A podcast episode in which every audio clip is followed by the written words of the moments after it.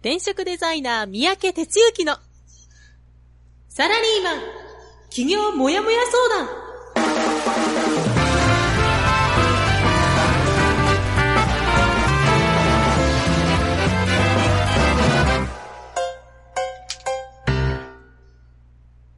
自分に何ができるんだろう？何から始めたらいいの？この番組はそんなモヤモヤ状態のあなたのお悩みにサラリーマンの応援団長転職デザイナー三宅哲之がお答えするポッドキャスト番組です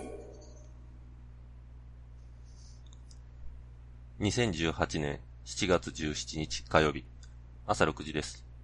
皆さん、おはようございます。えー進行担当のジャガーです。団長おはようございます。はい、おはようございます。はい。えー、連休明けということで、えー、ね、ちょっとね、リズムが狂うというか、このラジオを聞くというリズムを忘れてしまう人も多いのかなと思いながら、ちちょっと私が。そうだったんでね。はい。ああ、なるほど。以前？そうなんです。うん。あ、そうです、そうです。うん。あの、一番意外やったのはもちろんあの、1月2日の放送でしたけどね。あ いや、い意外やったというややるのあかいみたいなそうそう、完璧忘れてましたけどね、あれは。あ、あるのみたいな、すげえ、みたいな。あ、普通やらないよね。いや、すごいなと思ってましたけど。いやいやでもなんかあの時なんかね、あの、コメントいっぱい入ってたんですよね。すごい。あ、そうやったっけ？そうなんですよね。うん。確かそうなんですよ。なんか、あのあ普段、普段入らないような人からなんか入ってて、うんお、すげえ、お。はい。まあそういうちょっと違う時にやるのもいいかもね、だからね。意外にね。そうかもしれないですね。はいうん。あ、モスさんが、はい、おはようございますと。おおはようございます。はい、おはようございます。いつもありがとありがとうございます。リズム崩さず聞いてくれてますね。ありがとうございます。はい。えーと、こちらはもう言うまでもないかもしれないですが、まあ、晴れてまして、京都の方はまた38度ぐらいまで上がるとう。う言ってますん。ね。東京の方も、もう、まあ結構もう同じですよね。37度ぐらいまで上がるみたいいや、もう、うだるような暑さってやつだよね、ほんと。な。うん。今日は30、ああ今日は35度かな。もう。まあでも、暑いですね。うん。はい。天気予報聞いてたら、まあ、もう、熱波。あの、冬にね、寒波っていう言葉はよく聞くんですけど、はいはい。まあなんか、もう今はもう熱波が来てるっていう、そんな説明を昨日してましたけどね。なるほど。はい。熱波ね。まあ、新しい言葉やね。そうですね。うん。まあ当たり前っちゃ当たり前なのかもしれないですけど、なかなか聞かなかったですね、今までは。ねどうなのって感じだけどな、ほんま。うん。うん。そうですね。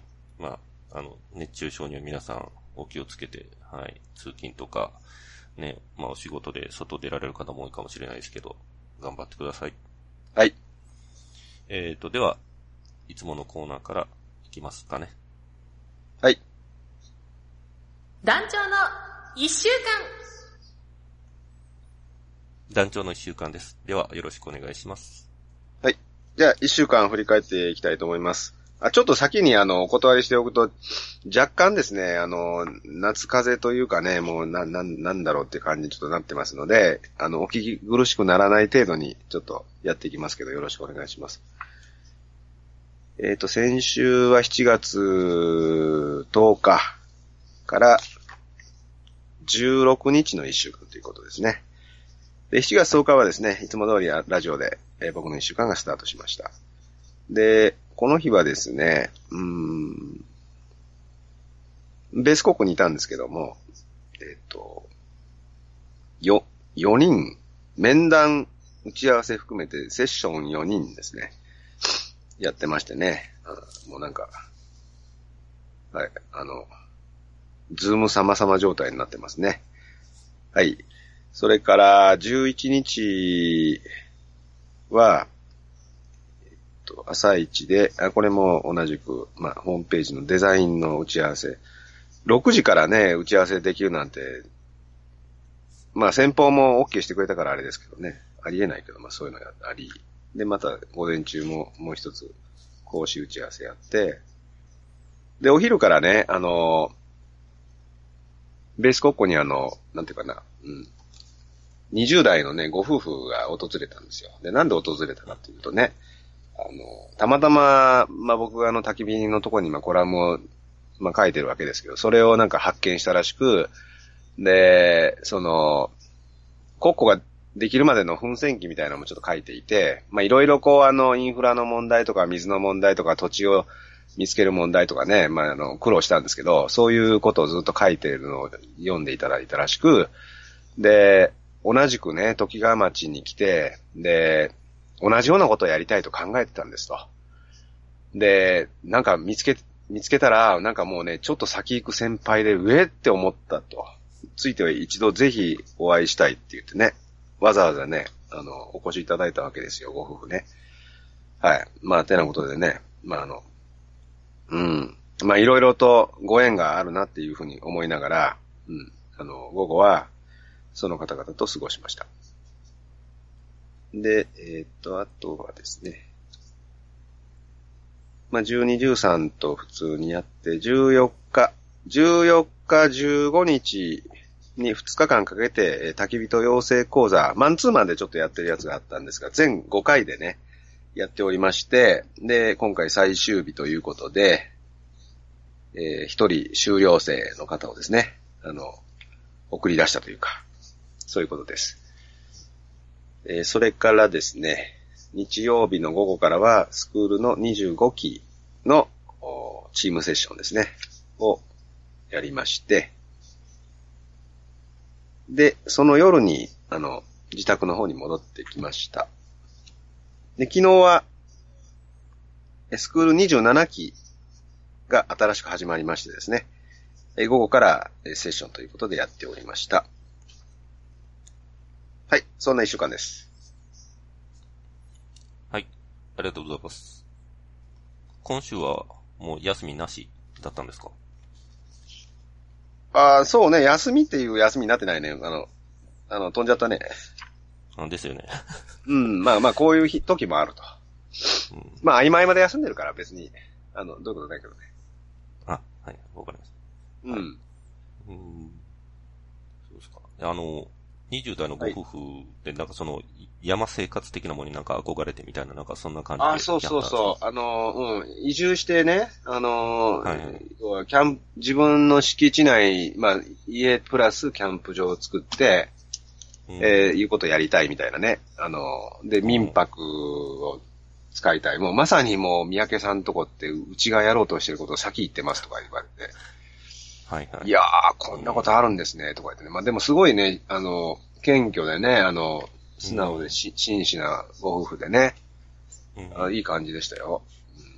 うん、移住っていうことは、今は、今はなんか、都都内とかその辺に住んでるはるうん、都内ではないんですけど、うんと、うん、まあ1時間ぐらいの場所かな。あの、埼玉ですけどね、うん、そこにお住まいで、うん、で、将来的に、あの、そういうことを考えていると。ほうほうほう。いうことでね。うん。なんか、そういう、あの、出会いはなんかね、楽しいですよね。うん。うんすごいですね、行動力が。うん。あ、来るってこと？うん。うん、そうね。いや、うん。と、なんかその20代でね、そういうことを始めようとするというのが。ああ、そうね。そういうのやっぱバイタリティっていうか、うん、エネルギーっていうかすごいそれはあったし、うん。うん、もういきなり、ある日問い合わせメールが飛んできたわけね。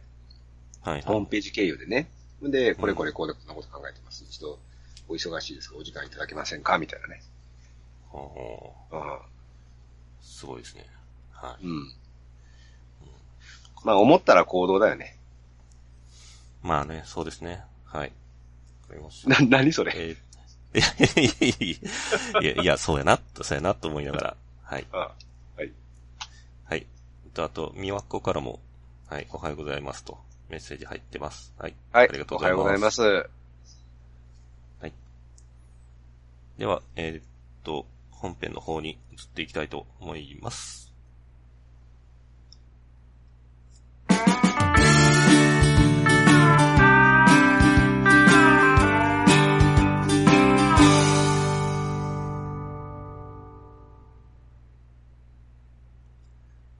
本日の本編は、真の顧客サービスとは、エピソードから紐解く、です。団長よろしくお願いします。はい。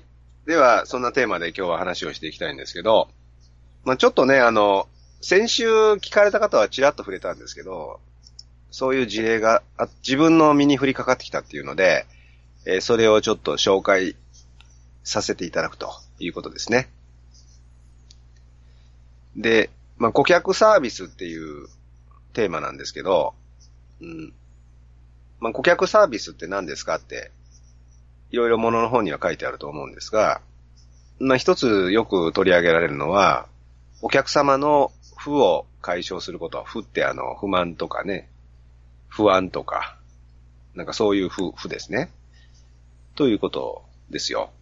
で、まあでもね、あの、本当の意味でそれができてる人ってどのくらいいるのかなという感じがまあするわけです。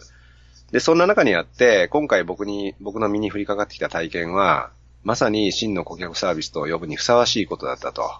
まあそういうですね、あの、今日は事例のご紹介です。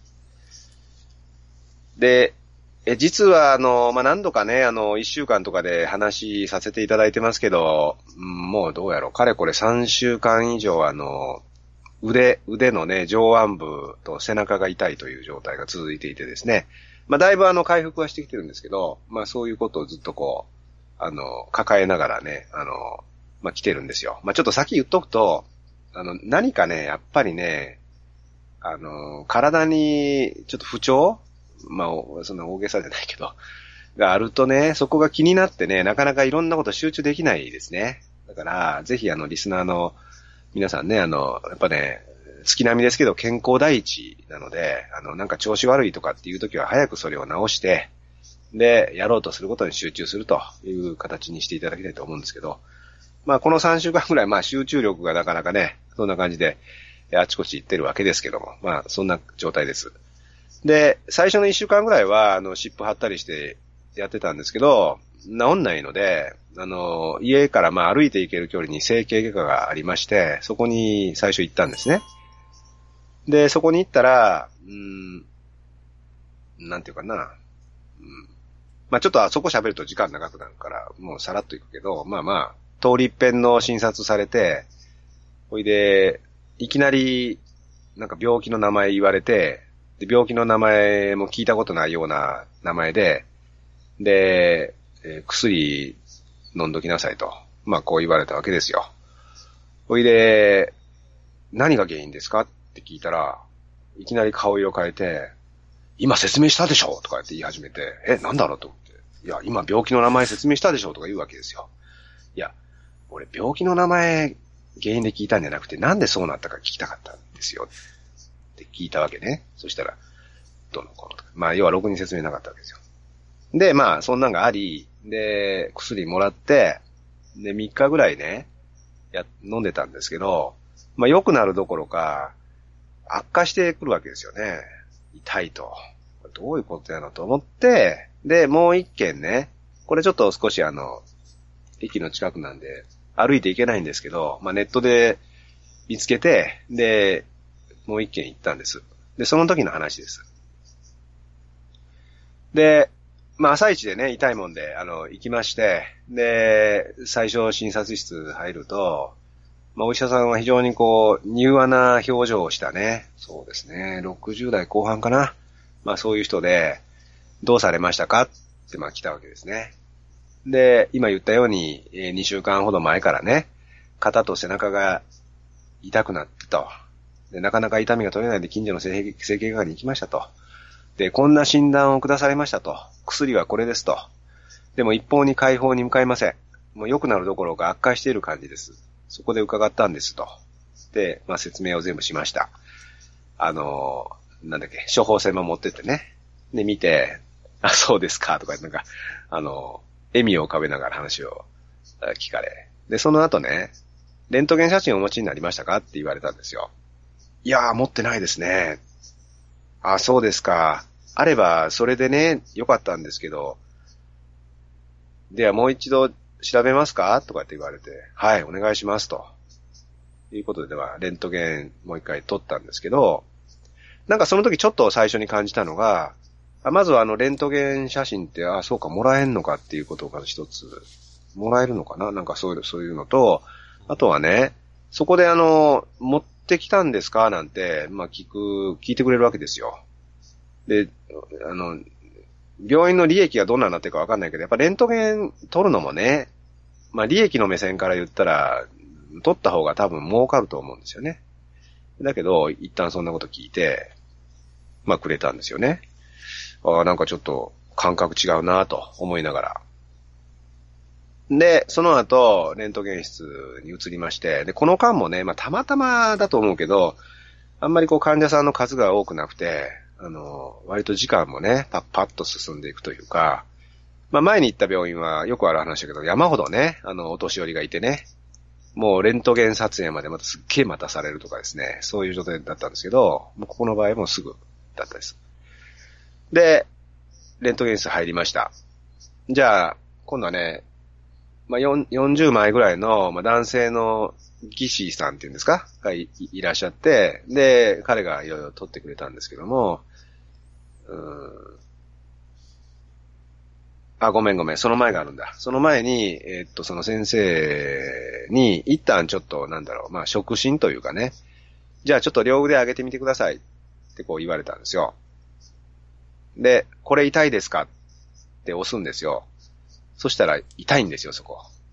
はい、と。なるほど。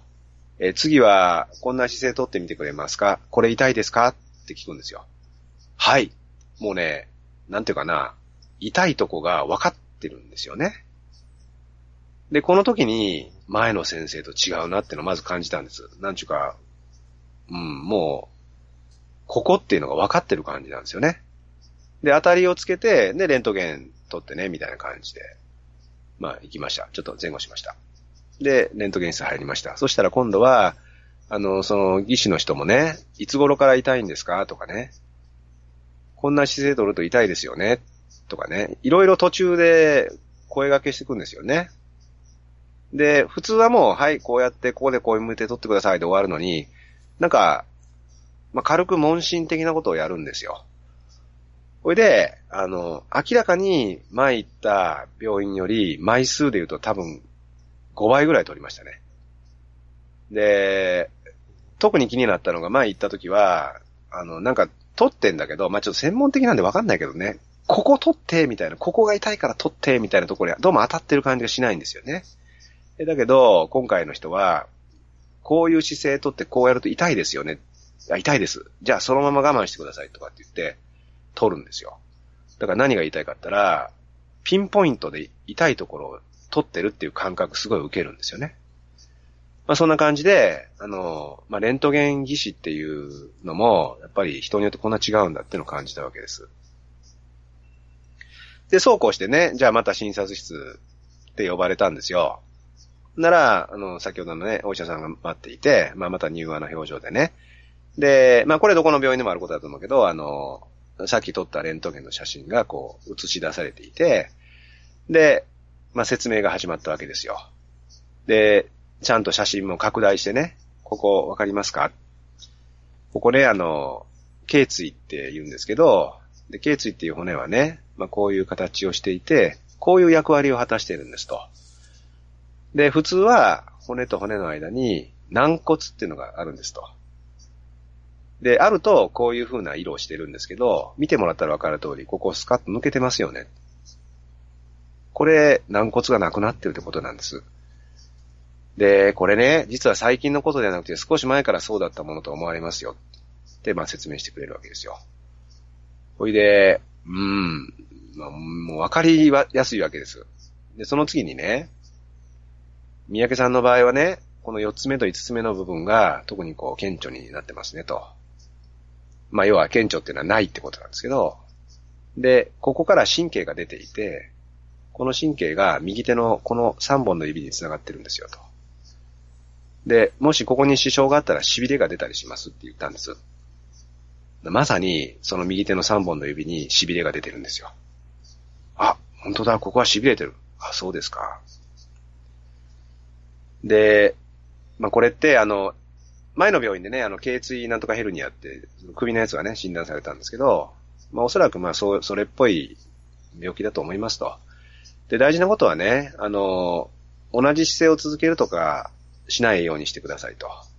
で、首もね、ストレッチするとか、向きを変えるとか、回してみるとかね、そういうことをね、随時やるようにしてくださいと言われたんです。あ、そうですかと。で、もう一個のね、まあそっちの方がちょっと痛かったんだけど、あの、右腕のとこですね、これがあの、次にそっちの写真に写って、で、肩はね、この部分が、あの、石灰化って言うんですけど、こんな風に、あの、まあ、要は石灰に状になってくるんですよ。わかりますかってこう言われたんです。そうすると、その場所が、あの、石灰っていうのはここですよ。ちゃんと説明してくれたんですよね。で、前の病院も、石灰化って言われたんですよ。これ石灰化なんとかって、石灰化沈着性なんとかですとか言われて、で、ここはそうですとか言って、ここって言ったのが、わかんないですよ。ちょっとちゃんと指出す、指させないから。で僕違うとこだと思っていて、要はね、そこ骨だったんですけど、まあ、そこの病院ではここですよってちゃんと説明してくれて、あ、そういうことなんだ。ほんで、またね、あの、肩の骨はね、こういう構造になっててね、あの、非常にこう、脆いから、あの、ぶら下がってるだけですけど、それをこう、筋肉がこう、保管する形で動あの、やってるんですよと。で、この筋肉がね、ちょっと弱ってる関係で骨との間に炎症が出ています。だから、今やらないといけないことは、その炎症をまず取ることですと。あ、なるほどと。で、例えばあの、こう手をね、えー、右手をこう、なんだろうな、上に上げるとか、後ろに持っていくとかっていうことをやると、また炎症出るので、できるだけそういうことをしないように注意しましょうと。で、炎症がね、取れたら痛みも取れてくると思うので、次はあの、インナーマッスルっていうらしいんですけど、この中の筋肉を鍛える必要がありますという説明をしてくれたんですね。まあちょっと細かく今言ったんですけど、何が言いたいかって言ったら、全部きちんと患者目線で分かりやすい説明なんですよ。で、途中途中でざーっと独り言のように言うんじゃなくて、ここまで大丈夫ですか？って必ず確認してくれるんですよ、途中でね。だから、ついていけるんですよね。前の医者なんかついていけるどころではなくて何言ってるのか分かんなかったんですけど、しまいになんか怒り始めるっていうね。で、何が言いたかったら、もうよね、もう不安だらけで、僕の中はですね、もしかしたら偉い病気になってんじゃないのかなとかね、まあちょっと気が小さいもんでね、思って言ったけど、ちゃんと説明してくれることによって、ああ、そういうことなんだって、まあ不安が解消したと。で、今自分の体がどういう状態かが分かったわけですよ。で、その後にこういう下りを続けました。まあおそらくね、拝見した限り、まあ以前の病院でね、お医者さんが言われた通り、まあ、頸椎ヘルニアとか、えー、石灰性沈着性なんとか、そんな類だと思います。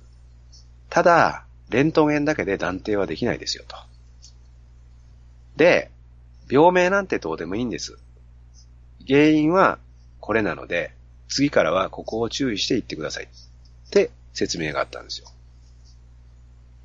このね、病名なんてどうでもいいっていう話がね、僕はすっごい響いて、要は僕もそこだったんです。まあ、病名とか聞いたってわかんないから、かえってなんか不安になるだけで、それよりも、どういうことが原因で、これからどうしないといけないかっていうことが知りたかったんですよね。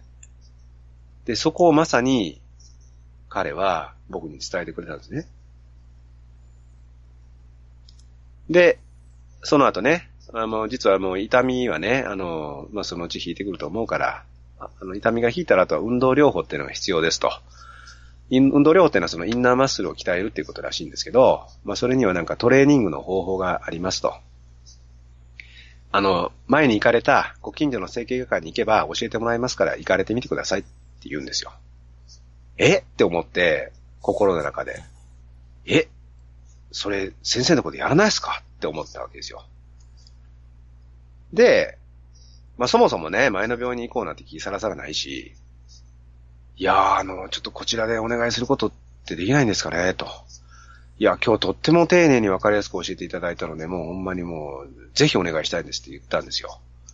そしたら、まあ笑いながら、ああ、もちろん大丈夫ですけどね。でも、ご近所の方が近くて便利じゃないですかって言うんですよ。うん。で、な、何を後で考えたかというと、まあ、病院といってもね、まあ、利益が必要なわけで、経営状態、経営をしているわけですね。ということは、うん、言葉は適切じゃないけども、リピート客をやっぱり作った方がいいわけで、今目の前にこうしてですね、あの、僕はリピートしたい、リピート客になろうとしている人がいるわけですよ。そしたら普通に、うちでトレーニングやってますからどうぞまた来てくださいねって言えば、それで、まあ変な話、利益が取れるわけですよね。おそらくあの、前に行った病院はもう年寄りワンサがいるから、何で食ってるかってあの、リハビリですよね。もう診断よりリハビリの列ができていて、どうやねんってちょっと僕思ったけどね。まあ、あの、高齢化社会でそうなんかもしんないけども、もうなんか、搾取だよね。ちょっと大げさに言うとね。まあまあいいや。で、あの、要はそんな中でね、あの、このお医者さんは、患者、僕にとって最良の方法を選んでくれたんですね。自分のとこの利益度外視で。で、あと随所にいろんなことがあってね。例えば僕出た後に、えっと、次の患者さん入るまでに診察室空きますよね。そしたらね、看護師さんとお医者さんの間で和やかな笑い声が聞こえるんですよ。うん。もう自然なね。ああ、これって、やっぱそういうことができてる病院やからやなっていうのを感じられる。みんなね、なんちゅうかな、和やかな顔してね、いい職場なんですね。で、あとあの、待合室で待ってたらね、今度リハビリ担当の若い人がね、あの、おばあさんの横に、横に座ってね、で、今度ね、スケジュールこんな風になるけど、どうですかとか言ってね、まあ親切に細かくや説明してるわけですよ。まあ当たり前っちゃ当たり前かもしれないけど、そんなしないですよね。うん。ほんでも看護師さんって、もうほぼ全員優しく丁寧に気配りするっていう空気感で溢れてるんですよね。まあそんな形でね、やっぱ職場にもね、そういうのがこう、伝染してるのを感じたんです。まあ手な具合でね、まあ言いたいところはね、まあ、これぞまさにプロ中のプロと呼ぶにふさわしい人かなって思ったんですね。まあ、先ほど引き合いに出した医者が対局にあった分余計その価値の高さをね、あの、感じたわけですけども、まあ何が言いたいかったら僕あの、長期間も痛みが取れず、もう心身ともに大げさに言うとちょっと塞ぎ込んでたんですよ。ほんで、さっき言った通り体が思うようにならんしね、ちょっと仕事でも若干ストレス抱えてたから、もうね、なんか嬉しくて、嬉しくてっていうか感動してね、ちょっともう目頭熱くなるような、えー、病院出た後ね、あの、そんな状態だったです。まあ、手な具合でね、だらだらと喋りましたけど、まあ、顧客目線で仕事をするとよく言います。で、それってね、口で言うのは安いけど、本当の意味でやるってのはどういうことなのかと。いうことをですね、今回の自分自身の不安を抱えた体験から、もう痛切に感じ、まあそういう意味では、あの、肩痛いのはまあ辛かったけども、まあ、最高の機会に恵まれたって思っていて、なんかね、あの、自分自身も、本当に目の前の人が、不安とか困ってるということをもし感じられたらね、この先生のように向き合っていかないといけないということをまあ感じた次第です。はい、以上です。はい、ありがとうございました。えっ、ー、と、浜ちゃんからですね、えー、本当、この後どうしたらいいかが一番知りたいですね、というふうにコメントしてくれてますね。ありがとうございます。えっと、では、あの、エンディングの方に移りたいと思います。エンディングとごめんなさい、お知らせですね。移りたいと思います。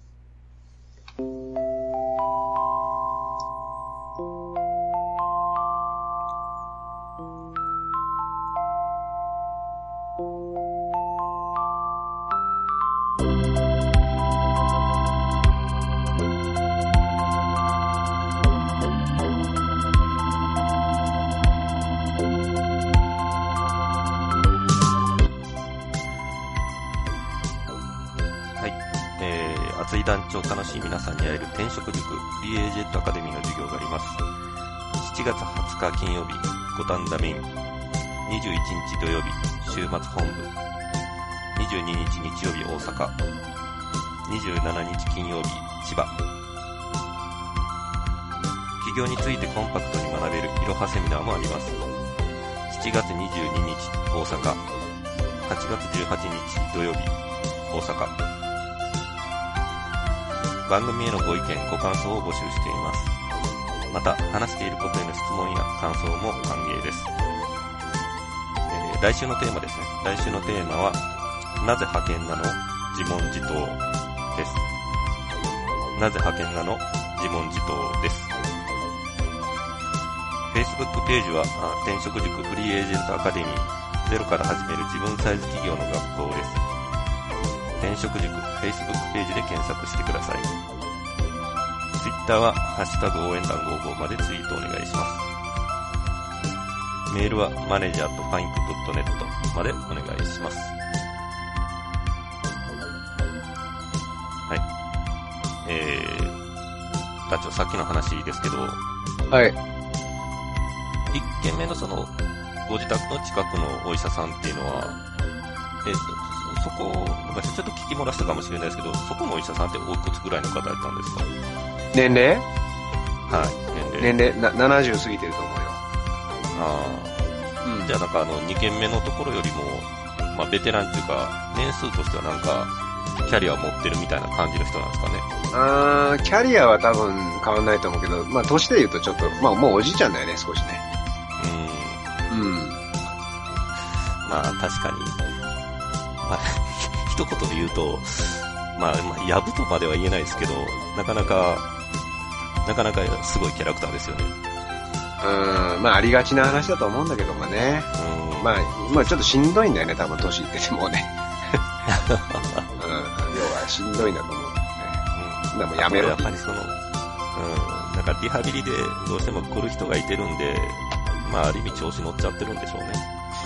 ただね、あの、そのね、病院とかは、もう、あの最近改装してバカでかいの作って、だかうん。ら儲けてんのは明らかなんだよね。はいはいはい。でその辺がちょっとね、どうやねんって僕は思うよね。う んそれ、何でもってそれ立ててんねんって、ほんま言いたい。ああ、確かに確かに。うん。まあね、そういう人も、うん、まあ自分だけだったらいいんかもしれないですけど、やっぱりね、その、まあお子さんが継ぐのかどうかわからないですけど、やっぱり地域に根ざしてっていうことを考えると、うん、本当にやっぱり改めないといけないでしょうね。うん。うん。まあ、あら改まらないと思うけども、その人。改まらないでしょうね、多分ね。うん今今更ねそうん、ん。そんな気がします。はい。そう。うん、宮古からコメント入れてくれてます。えー安直な見返りを求めるのではなくということですね。はい。えーと、そうですね、あの患者のサービス、あごめんなさい、患者にとって何が一番いいかという提案のあたりに関してのコメントですね、おそらく。うん。はい。確かに。